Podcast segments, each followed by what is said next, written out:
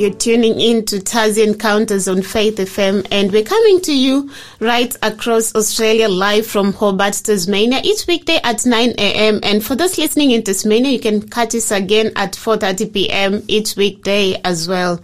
I'm your host, Tabitha Zachariah, and every Tuesday we have Gary Webster as our program presenter. And Gary has been continuing with this series of programs titled Lifetime Search. Welcome, Gary. Hello, Tabitha. Great to be here again. I enjoy this time. Welcome back. I believe this is your second program you're doing since back in Perth. Yeah. So it's the first program I'm doing with you. So welcome back, Gary. It's good to have you back. And also to remind our listeners of our show number, it's 0488 880 891. You can text us any comments, any feedback, any questions, and we'll be happy to respond to you. And you can also catch us through the Faith FM app or the Faith FM website, where you can catch up on previous episodes. So Gary, I have a question for you. I believe today you're talking about, well, maybe we'll get back to that a bit later. I just want to ask, have you ever had any close encounters with fire in your life? Oh, yeah, good question. On a couple of occasions, Tabitha. The first one was, this is before you, this is the olden days, okay? Yeah. We used to have these, what we call chip heaters, wood heaters. You would light a fire, and this thing would make water for the baths. You know, this is going back quite a few years. Mm. And I remember my brother and I, we used to love to get this thing so roaring hot that when we'd open the door, the flames would shoot out because, well, I remember one day we did that and opened the door and shoo, the flame shot out and all my hair. Yeah. I never forgot that. The other one was when I nearly burnt the house down. I had just done an exam. I must have been about 15 years of age. Just done an exam and got 100% for the science exam. Oh, wow. And one of the things told you in science was don't put water on an electrical fire. Mm. So I come home and I was on my own, and I put an egg to fry on the stove, and then I went away outside to do something. Mm-hmm. And when I came back, the whole curtains were all on fire. So I raced outside, grabbed the hose, and squirted this thing. Now, it was an electrical oven. And fortunately, I didn't get electrocuted, but I've never forgotten that because nearly burnt the house down. Oh, no. That must have been scary for you. So, yeah, don't talk about fire. I think you were probably too excited from achieving high school. I think so, but it didn't go too far, did it? So I grew up in our countryside, so I can say I'm a country girl, and I had lots of encounter with fire because in my early years we would use wood fire to cook. Ah, yes. Yeah, and sometimes when you're using proper and very dry wood, the fire will get really hot, and you wouldn't want to get close to it. That's for sure. Yeah. So anyway, what's your topic today, Gary? Well, talking about fire, I'm talking about the assassination of God to hell and back. So we're going to talk about the subject of hell today. That's a hot topic, isn't it? Mm.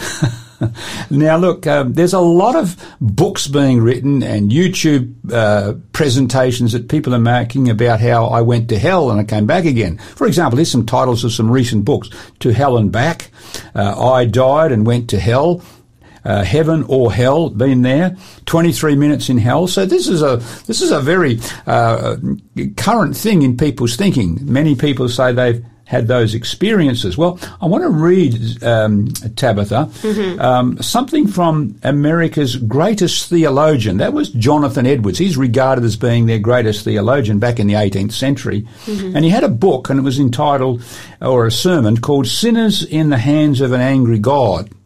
Mm-hmm. I want you to notice what he says. Erring sinners would be held like loathsome insects by the hand of God over the fiery pit of hell. Mm. And when they cry out for mercy, how will God respond? Edwards answered, He will be so far from pitying you when you cry to him that it is said that he'll only laugh and mock at those who rejected his mercy and reap their just reward. Did you get that? That sounds awful. That sounds terrible, doesn't it? Now, that's America's greatest theologian. Now, let me tell you, there are serious consequences for this sort of teaching. Mm-hmm. Let me give you an illustration of how it's impacted people. Robert Ingersoll was a famous agnostic, and his father was a Christian minister. Mm-hmm. These were the bedtime stories that Robert Ingersoll was given. Mm-hmm. He was told by his father, who was a minister, there were babies in hell not more than a few inches long, he says, that his father, mm-hmm. Who were destined to burn there throughout eternity. Now, you can understand, when Robin Ingersoll heard that, he said... He'll be terrified. Exactly. He said, I hate God. Mm. If that's what God's like, that he needs a saviour. That's the reaction of some people. You know, Tabitha, this is a very important topic, let me tell you, because there are more atheists than we would care to think about who are atheists today because of this teaching. Mm. The current teaching that, you know, you roast and toast for eternity, and people are roasting and toasting now while we're talking on the radio show, and that's going to go on and on into eternity. There are more people who are atheists because of this. So we need to get to the bottom of this topic so that we can understand clearly. Yeah, I had so many stories about that when I was in primary school, and for a moment, like the way people tell the sad stories, it seems like it's true, like it sounds like it's real, because they'll say, someone went to hell and witnessed that and then come back. You know, looking back, I feel like it just didn't make sense at all. But I'm really glad I attended one of your follow-up programs, follow-up. Oh, yes, here Prophetica. In Hobart earlier this year. Yeah, and that really opened my eyes and gave me more insights into this topic. Good. Well, look, it's as I said, it's vital that we understand the truth about hell. Is it what's going on here? And Tabitha, this subject is actually closely related to the subject of the last 2 weeks, which was on life after death. Mm. You see, the Bible teaches that death is like a sleep. Jesus taught that. Other Bible writers like Paul taught it. And the Bible also teaches that we know nothing till Jesus wakes us up from our sleep of death at the resurrection, at his return. So here's the point. So if hell is real, let's say hell is real, that means that, and as people say, you know, the current belief is that hell is real and people are there roasting now. So that if you're bad, you go straight to hell at death, and you writhe around in pain in the flames of hell, they say. Then it's not true that the dead know nothing, because they know plenty, don't they? Mm. Lots of pain. So it would contradict the Bible here on that subject. So this is very important. Mm-hmm. And, of course, contradicting the Bible where the dead know nothing, we have to clearly understand this, of course. So also the Bible says, we saw last week, that no one gets immortality until the resurrection. And that hasn't happened yet, so how can there be people with immortal souls in hell? So that's what we have to come to grips with. Mm. Does hell contradict this teaching? So let's get into it, eh? Mm-hmm. Here are some questions that I want to seek to answer in this presentation. One, is hell real? That's the first question. Mm-hmm. Second, are people actually suffering in the fires of hell right now while we're talking? Mm. And will they suffer on and on for eternity, and so that it never ends? Yeah, those are some of the questions. And then another, probably one of the most important, is how can we have hell and a loving God? Mm. That's a very important question. Mm. So let's actually begin with this one, how can we have hell and a loving God? Mm. Now, there's three facts we need to understand, Tabitha, on this one. And the first one is sin. Mm. I want you to read for us Romans chapter 6, verse 23, and I'm going to make some points out of this text. Mm. The wages of sin is death, but the gift of God is eternal life. Now, you'll notice it contrasts death with eternal life. Mm. The wage of sin is death, but the gift of God is eternal life. Mm. So the death that he's talking about is the opposite of eternal life, which means eternal death. He's talking about the death that's for eternity, eternal death. Mm-hmm. So there's two things. There's eternal life or there's eternal death. Mm. Now, is eternal death where we never get resurrected? I think that's where the confusion arises from. It does partly, yes. Mm. But is that eternal death, is that because God gets even with us? So, Tabitha, you didn't accept Jesus, so he's going to wham you one and say, right, I'm going to. This is what I'm going to do to you for not doing what I want you to do. Is that what this is all about?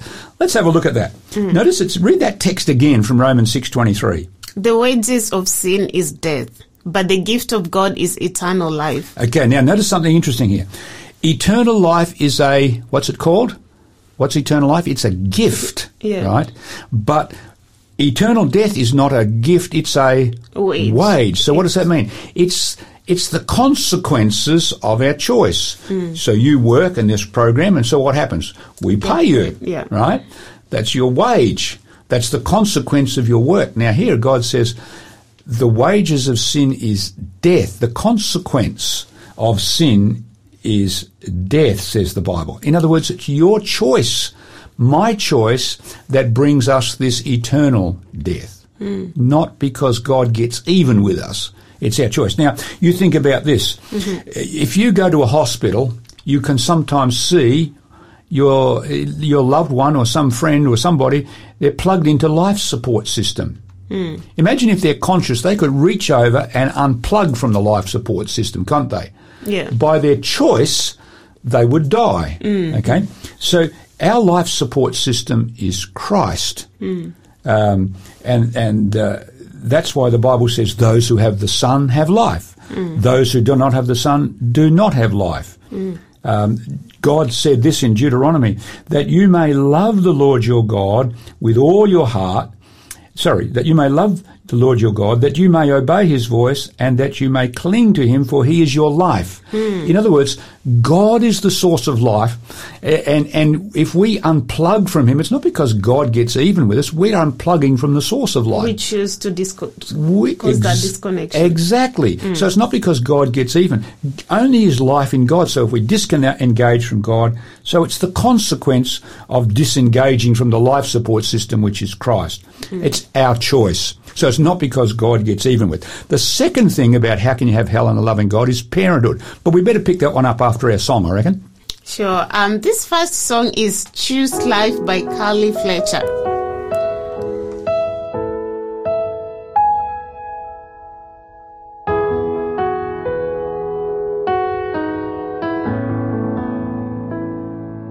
Each new day, God gives you a choice to make, blessing or cursing, life or death.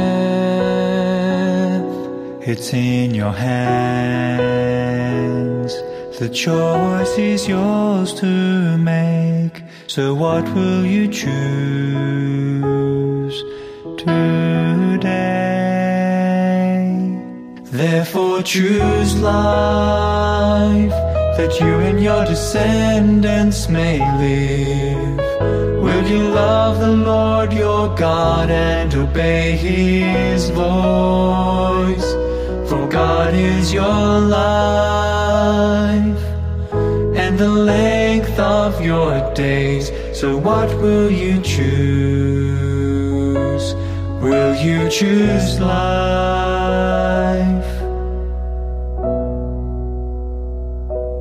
Life or death, blessing or cursing, the choice is in your hands.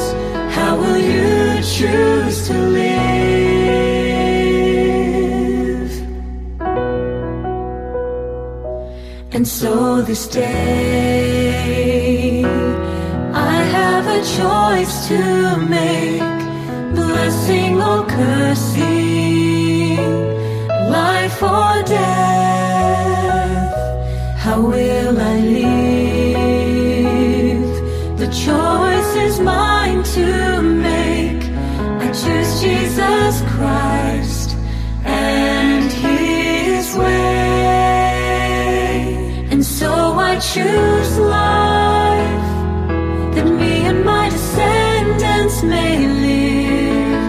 I will love the Lord my God and obey his voice, for God is my life and the length of my days.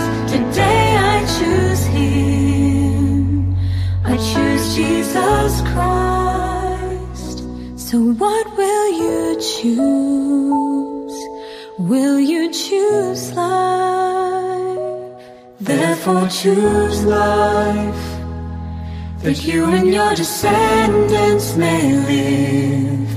Will you love the Lord your God and obey his voice? For God is your life and the length of your nowadays. So what will you choose? Will you choose life today?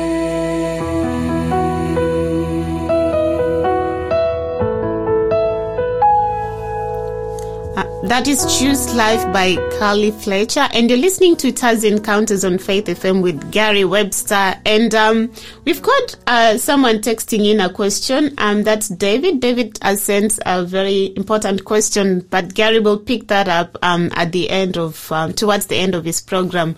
And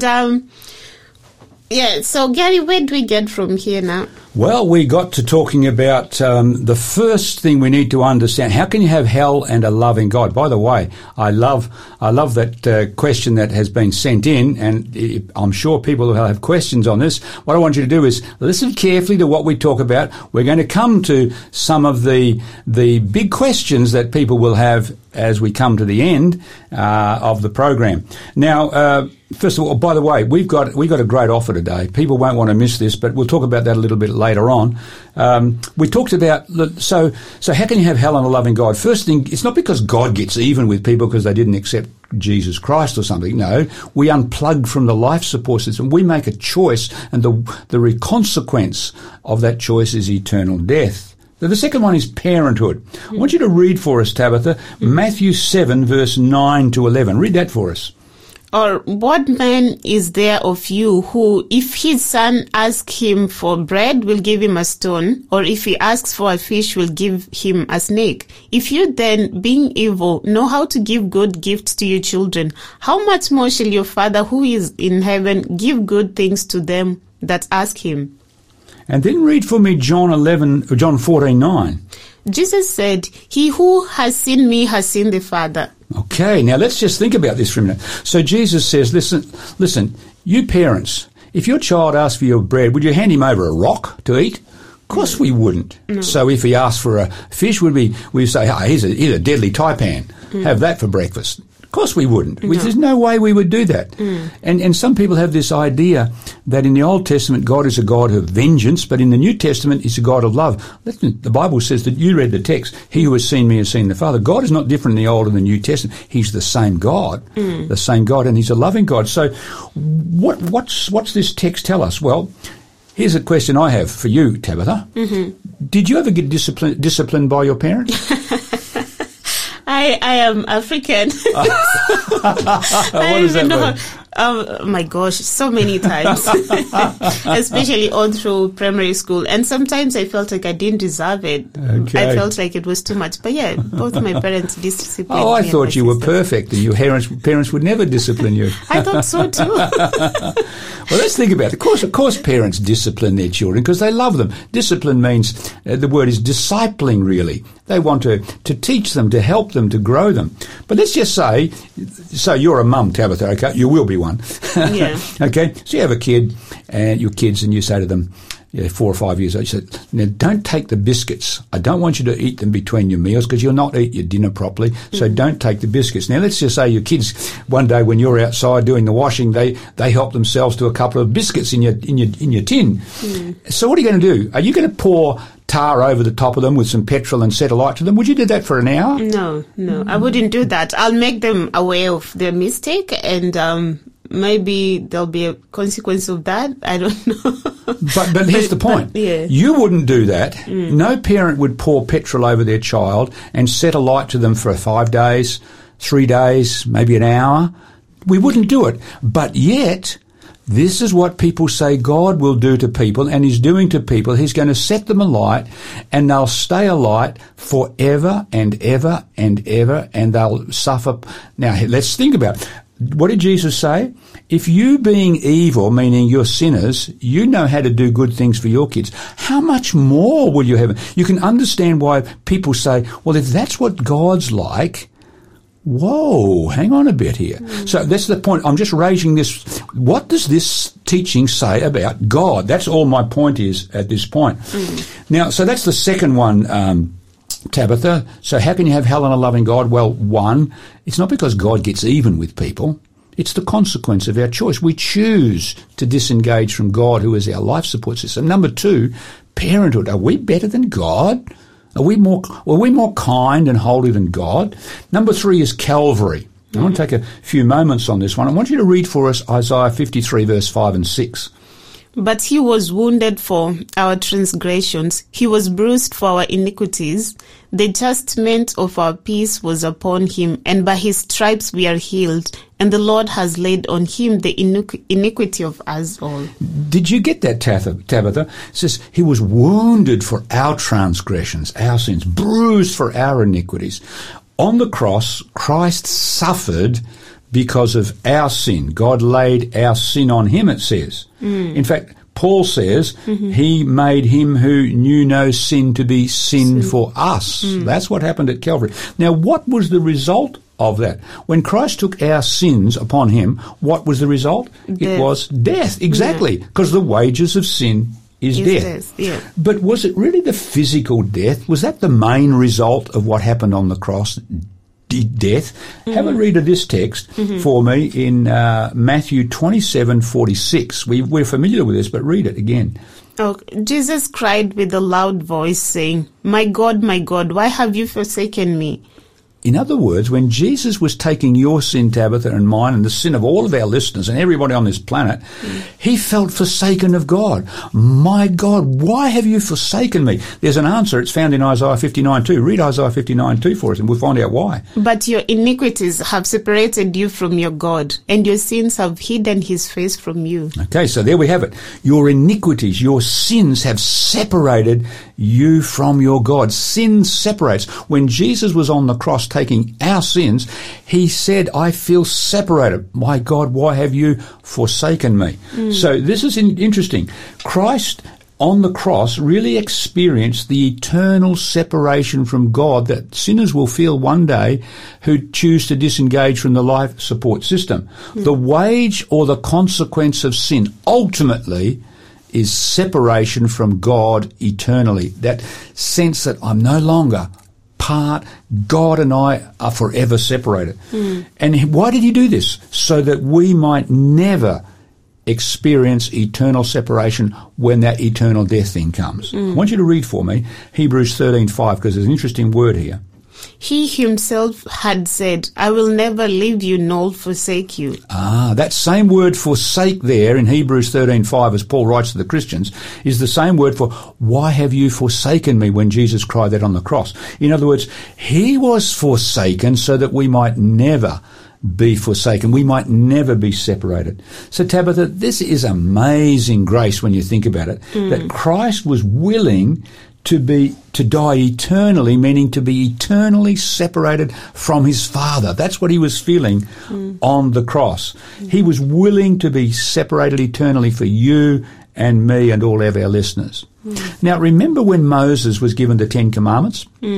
What did he do when he came down from Mount Sinai with those Ten Commandments? Do you remember what he did? Yeah, when he found what the children of Israel had done. Yeah. Aaron had made a golden calf, and exactly. Yeah, he was angry. He threw the stones down and broke them. Right. He broke the Ten Commandments because they had broken them spiritually. They broke those commandments. And then God says, Moses, when you read the whole story, says, Moses, step aside. I'm going to destroy these people because they're so stubborn. They're rebellious. They cling to their sin. They don't want to follow me. And now God wasn't really going to do that. We wanted to see Moses' reaction. And Moses said some interesting words. I want you to read Exodus 32, verse 32 for us. Actually, I read this recently. I've been reading the book of Exodus. Yet now, if you will forgive their sin, but if not, I pray, blot me out of your book which you have written. Do you get what Moses is saying here? He's saying, God, look, if you'll only forgive their sin, if it means you have to take me out of the book, if it means I will lose my eternal life, go ahead and not let me have eternal life, but let them have it. Now, if Moses was willing to do that, how much more Jesus was willing to do that? Eternal separation from God is what hell is ultimately about. Ultimately. Now, how can we have hell and a loving God? Well, those three things. One, sin. It's not because God gets even that we have eternal death. It's because we choose to disengage from Christ, the life support system, and life is in God. Two, parenthood. Are we better than God? We wouldn't roast and toast our kids even for a day, but yet God is said to going to do this for eternity. Mm. Are we better than God? And three, Calvary. Calvary, what's it really all about? Ultimately, it's about the separation, not about the fire. Mm. But we have to acknowledge from the Bible that there will be fire because the Bible says so. Mm. So let's answer another question now, Tabitha. Mm-hmm. Probably when we come back from another song, I want to answer this question and a couple of others. When is hell?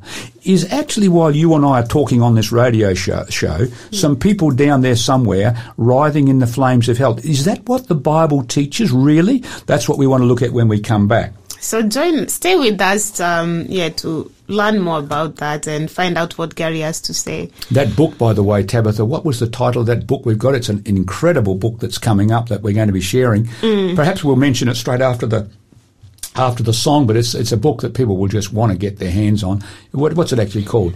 Does God Love Sinners Forever? Good. I didn't have the title right in front of me, but it's an awesome book. Does God Love Sinners Forever? And then the sequel to that is There a Hell?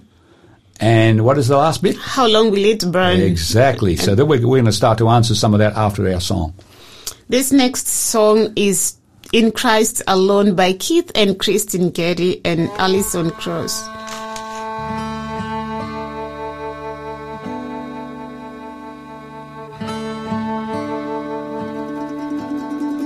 In Christ alone, my hope is found.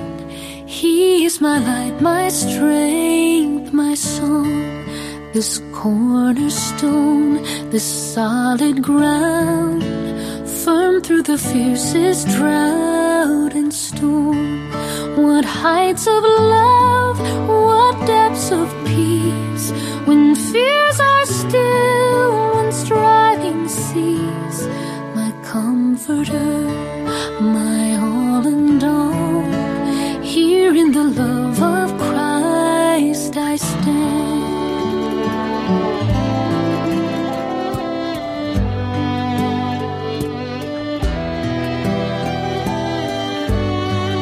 In Christ alone, who took our flesh, fullness of God in helpless babe, this gift of love and righteousness, scorned by the ones he came to save, till on that cross, as Jesus died, the wrath of God was satisfied. For every sin on him was laid.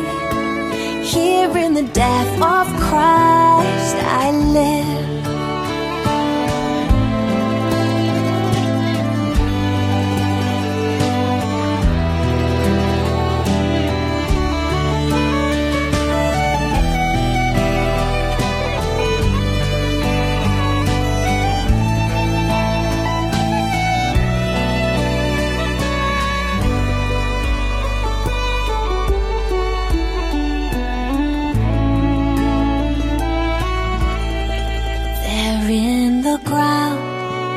Body lay, light of the world by darkness slain, then bursting forth in glorious day, up from the grave he rose again, and as he stands at victory, sin's curse has lost its grip on me, for I am his. Bought with the precious blood of Christ.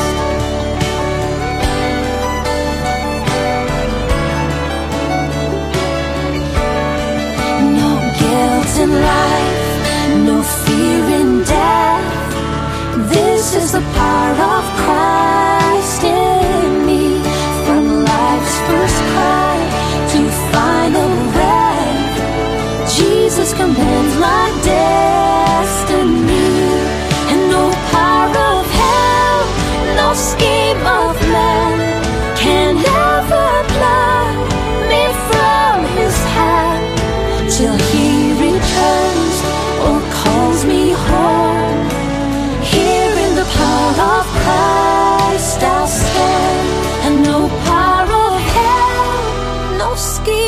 of man can ever pluck me from his hand till he returns or calls me home. Here in the power of Christ I'll stand.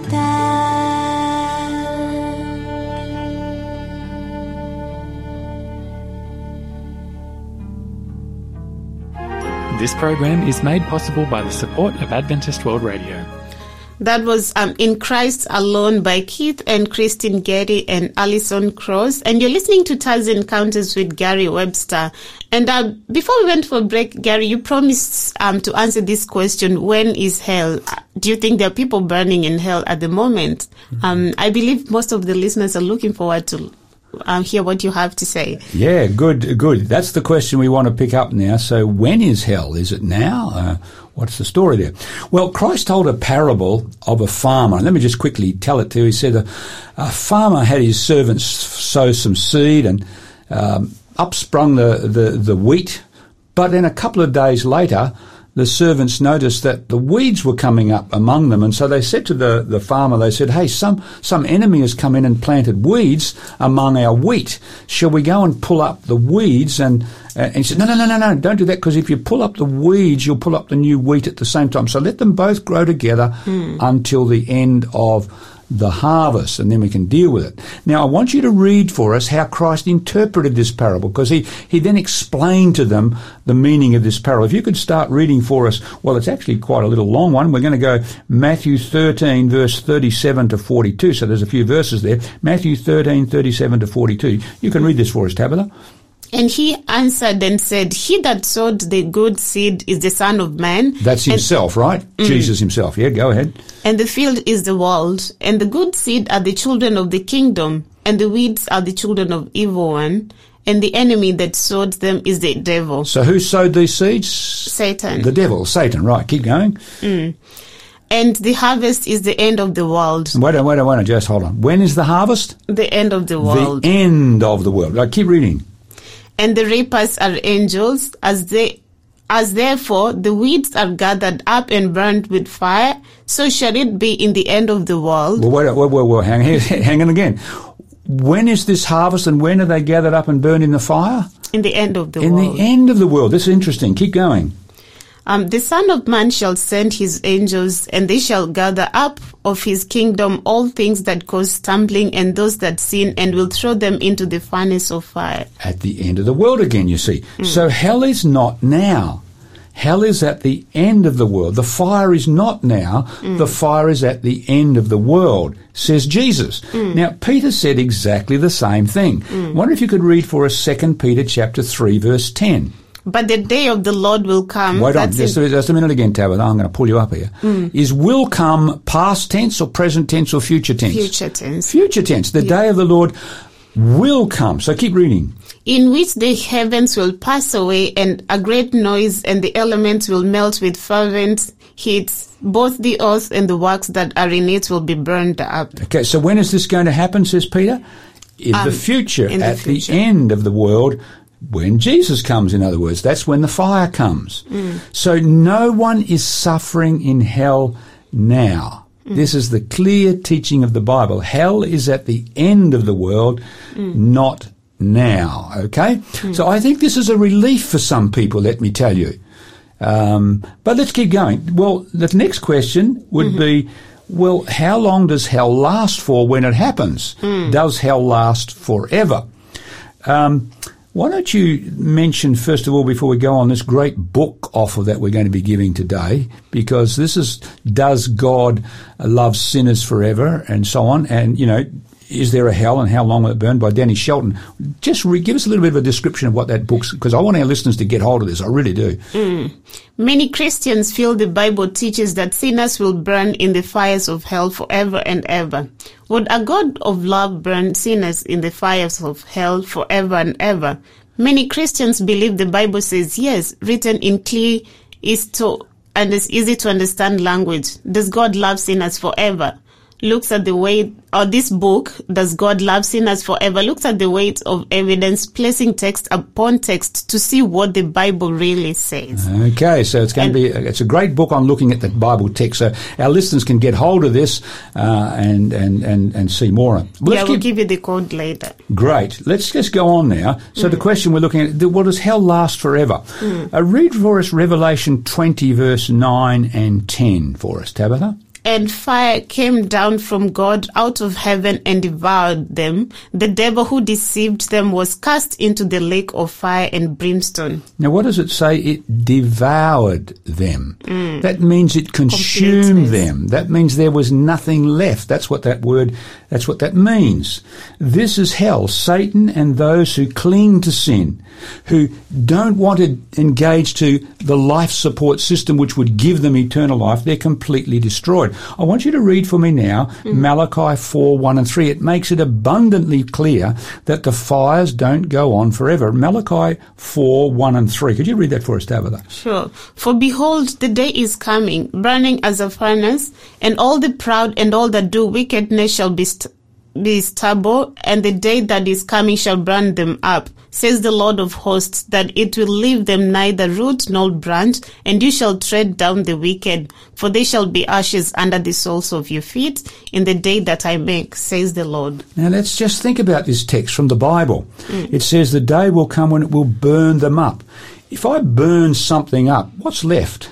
Ashes. Exactly. It ceases to be. And the Bible says that people, he says, that it will leave them neither root nor branch. Nothing's left, in other words. And then it says, like you said, Tabitha, they will be ashes under the soles of your feet, meaning they're completely finished. So God's not going to roast and toast people on and on and on for eternity, according to the Bible here. In fact, even Satan is reduced to ashes, the Bible says. We're going to read that text in a moment. Some people think Satan's sort of stoking up the fires and keeping things going. No, he's going to be reduced to ashes. Read for us the picture we have in Ezekiel 28, verse 18 and 19, where God is predicting, in a prophetic sense, what's going to be the end of this one called Lucifer. Read this for us.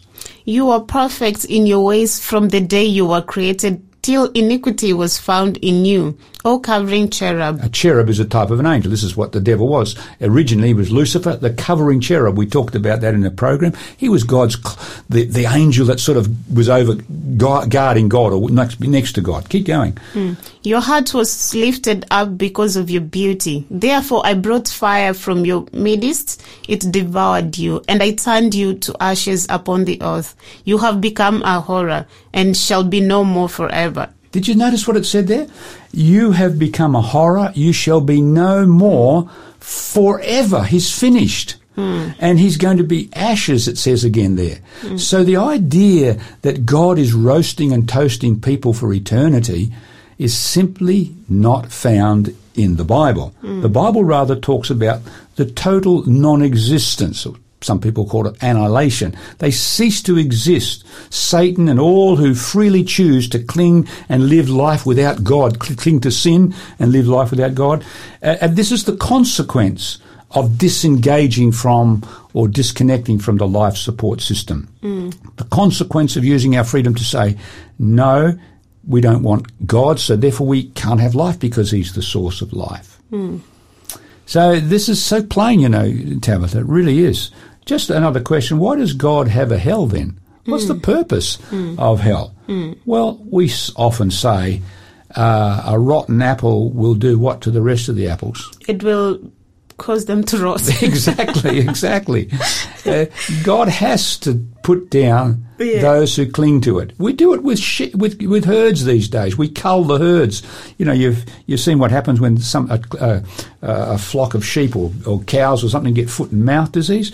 We have to put them down to protect the rest. Well, God says, listen, I've given them plenty of opportunities. I even sent my son, but they still want to cling to sin. They don't want me, and if you don't have me, you can't have life because life is in me. And I'm thinking even with COVID, if you have COVID, you have to isolate. You have to stay away from... Exactly. It's like a quarantine. So when the fire has done its work, it simply goes out. And this earth becomes the site of the last empire. Read what John says in Revelation 21. Now I saw a new heaven and a new earth, for the first heaven and the first earth had passed away. Also there was no more sea. You don't read of a fire is somewhere there in the New Testament, in Revelation. No, God makes a new heaven and a new earth. It's the same planet, but God's fixed it up. And God takes no joy in destroying those who cling to sin. I want to finish on this text before we have our last song. Read for us Ezekiel chapter 33, verse 11. Remember what we read right at the beginning, that Jonathan Edwards, the greatest of the Americans, said God's going to delight in this? I don't think he was reading his Bible. Read this next text. Say to them, as I live, says the Lord God, I have no pleasure in the death of the wicked, but that the wicked turn from his way and live. Turn from your evil ways. God doesn't want to have a fire to destroy people finally so that they cease to exist. He loves them. He says, I have no pleasure. Turn from your sin. In other words, turn to me. I love you. Don't do this. So let's have our last song. And then I'm going to come to look at some very important questions after this break that I want to start to address, and we'll pick them up next week. Thanks, Tabitha. Let's go to what's the next song? The next song is Joy Comes in the Morning by Michelle McClager. And we'll give you the code to claim the book offer after the break.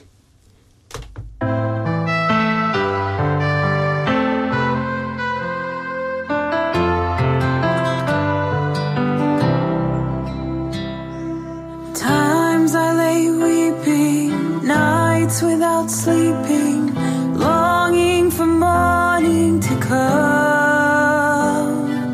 When my world crashes in sackcloth and ashes, I wait at the foot of the cross. Have mercy on this dust. In you I put my trust, for I know your joy will come in the morning, and with gladness I'll praise your name, and my morning will turn to dancing, for I know there will come a day when I see you face to face, when the world is against you, He's there standing with you. You can trust that you're never alone.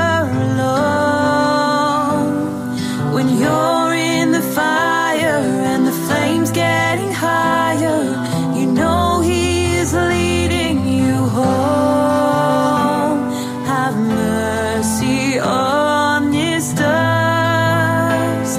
In you we put our trust, for I know your joy will come in the morning, and with gladness I'll praise your name, and my morning will turn to dancing, for I know there will come a day when I see you face to face. The world has stopped turning, the cities are burning. We know that your coming is near. When the darkness is frightening through the thunder and lightning, we know we have nothing to fear. Have mercy on this dust.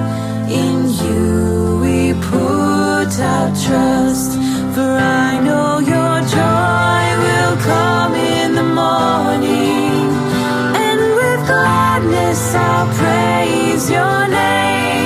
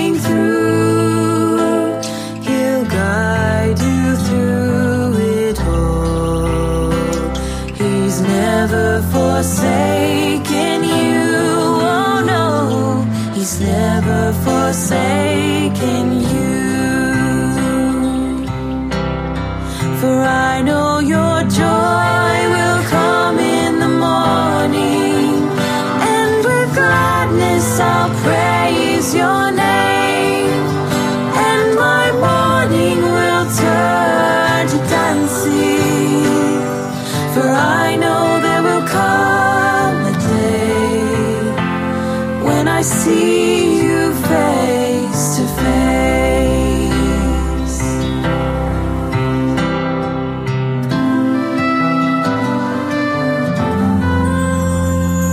When I see you face to face.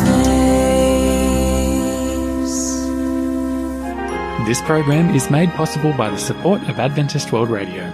That was Joy Comes in the Morning by Michelle McClager. And you're listening to Tassie Encounters with Gary Webster. And before we went for break, I promised to give you the code to claim this amazing book, which is called Does God Love Sinners Forever?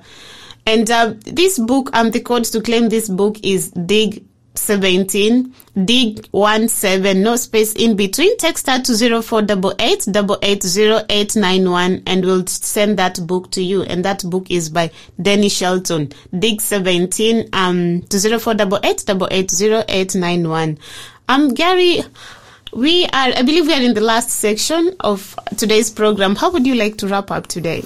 Okay, good. Thanks, Tabitha. But that book is an awesome book. Does God Love Sinners Forever? Is There a Hell? How Long Will It Burn? I'd encourage our readers to get that.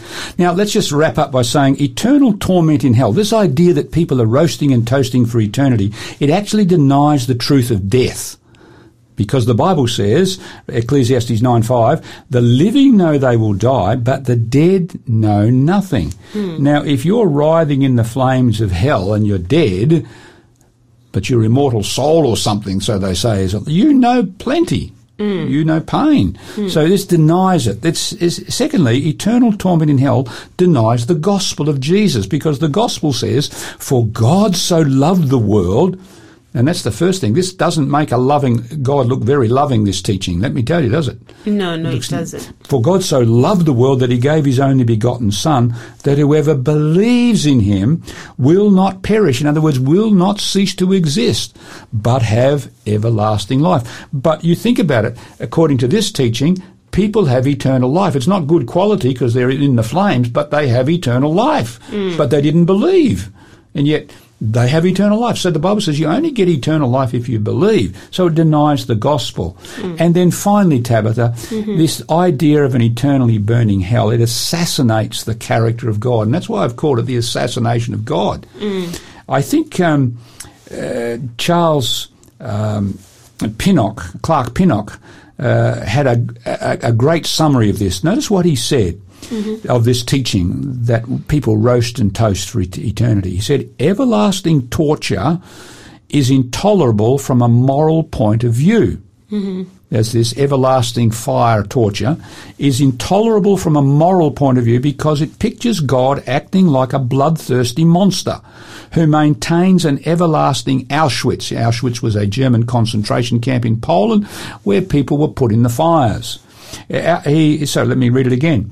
It pictures God acting like a bloodthirsty monster who maintains an everlasting Auschwitz for his enemies, whom he does not even allow to die. Mm. I suppose one might be afraid of a God like that. Mm. I reckon that's true, isn't it? Mm. But could we love and respect him? Now, honestly, could we really love and respect a God like that? Then he goes on to say, Antony Flew, that he was an influential atheistic philosopher, was right to object that if Christians really believe that God created people with the full intention of torturing some of them in hell forever, they might as well give up the effort to defend Christianity. Good statement.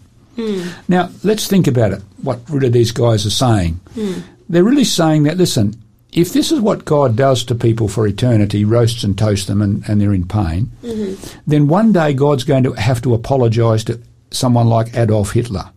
Why? Mm. Well, terribly, he put them in those, these men put them in those gas chambers and they gassed them and then they burnt them in the crematoria. Some of them were alive when they put them in the crematoria, but at least they died. Mm. But this is not the case with God. No, God is going to, according to people, he's going to roast and toast people for eternity. So he'd have to apologise to someone like Hitler. He'll be doing worse. He'd be doing worse. Exactly. That's the point. So, Tabitha, this is a vital topic when it comes to God. Mm. I remember hearing of a story from Western Australia where a farmer had his buildings burnt down, his is out buildings for his animals, and he went next day to have a look at all the damage, and then as he's looking around all the, you know, the burnt pieces and bits and pieces, he saw some charred feathers of a hen, and in his discouragement he kicked the feathers, and out from underneath popped some little chickens. And then he realised this mother hen had given her life, gathered her chickens under her wings and protected them by her own death. And that's a bit like it's with God. The fire's going to go out, but it's Christ that has taken what the fires are really all about, the eternal separation. So next week, Tabitha, I want to pick up some of the questions that have already come in. I noticed David's shot us a question. I'm going to pick up texts which seem to say, well, don't the fires go forever? For example, doesn't it talk about eternal hellfire in the Bible? We're going to be looking at those texts regarding that. Doesn't the Bible talk about an unquenchable fire? Doesn't that say yes? What does that mean? And doesn't it talk about a forever fire and the smoke ascending forever and ever? What does that mean? And what about the story of the rich man and Lazarus? The rich man was in hell and Lazarus. What's going on here? Doesn't this contradict what we've said this morning? These are the questions that people have, and we're going to look at those next week, and we're going to give some very good answers that connect and don't contradict what we've seen clearly the Bible teaches this morning. And we also encourage our listeners to text if they've had an experience. Yes, good. I wonder if some of our listeners have had an experience where they've met somebody who really hates God or doesn't believe in God because of this teaching, because it has made many atheists. But I'd love to hear if some people have seen that. People just can't. They have difficulty in believing that God is a God of love because of this teaching. I'd love them to text us. Yes, please text us, because then Gary can clarify that. And if you have any other questions, please text us, and Gary can address that next week. And please make sure you join us next week, because next week is topic, or what Gary is going to cover will be those questions we'll look at. Yes, questions about hell. And also to remind our listeners to claim the offer for today, which is this book, Does God Love Sinners Forever? Is There a Hell? How Long Will It Burn? By Danny Shelton. The code is DIG17, DIG17, no space in between. Text that to 0488 880891, and we'll be able to send that book to you. It's an amazing book, and you'll learn so much from reading that book. And tomorrow we have Rako joining us, and he'll be continuing with the series 3MJ. And Rako will be talking about the parable of the sheep and the goats. So join Rako and I tomorrow to hear what he has to share. And we thank you for tuning in today, and we hope you've been blessed with this powerful sharing. And I hope you've learned something today that you can share with other people around you. And we'll look forward to hear from you.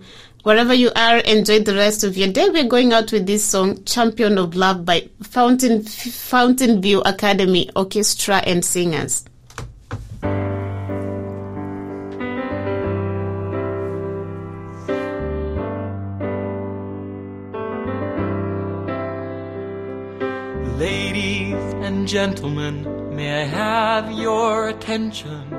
I want to introduce to you, in this corner of the good and the right, stands a champion robed in white. His height exceeds the heavens, his weight outweighs the world, his reach reaches everywhere, his age is evermore. He is higher than the highest, greater than the great. No one will ever take his power away. He is mightier than the mightiest. He reigns from above, above. He's the all-time, undisputed, undefeated champion of love.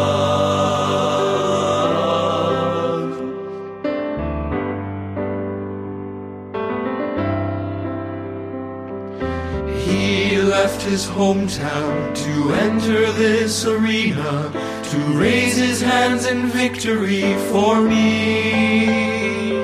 An angry crowd crucified this king who wore their crown, and they gladly watch their champion going down. Oh, but I will never count him out, for I'm a witness of the day he rose to retain the title, Champion of Love.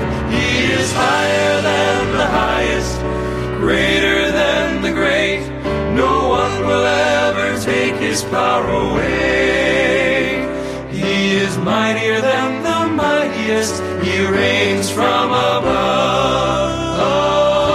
above. He's the all-time, undisputed, undefeated champion of love. He is higher than the highest, greater than the great. No one will ever take his power away. He is mightier than the mightiest. He reigns from above. He's the all-time, undisputed, undefeated champion. The all-time, undisputed champion. The champion.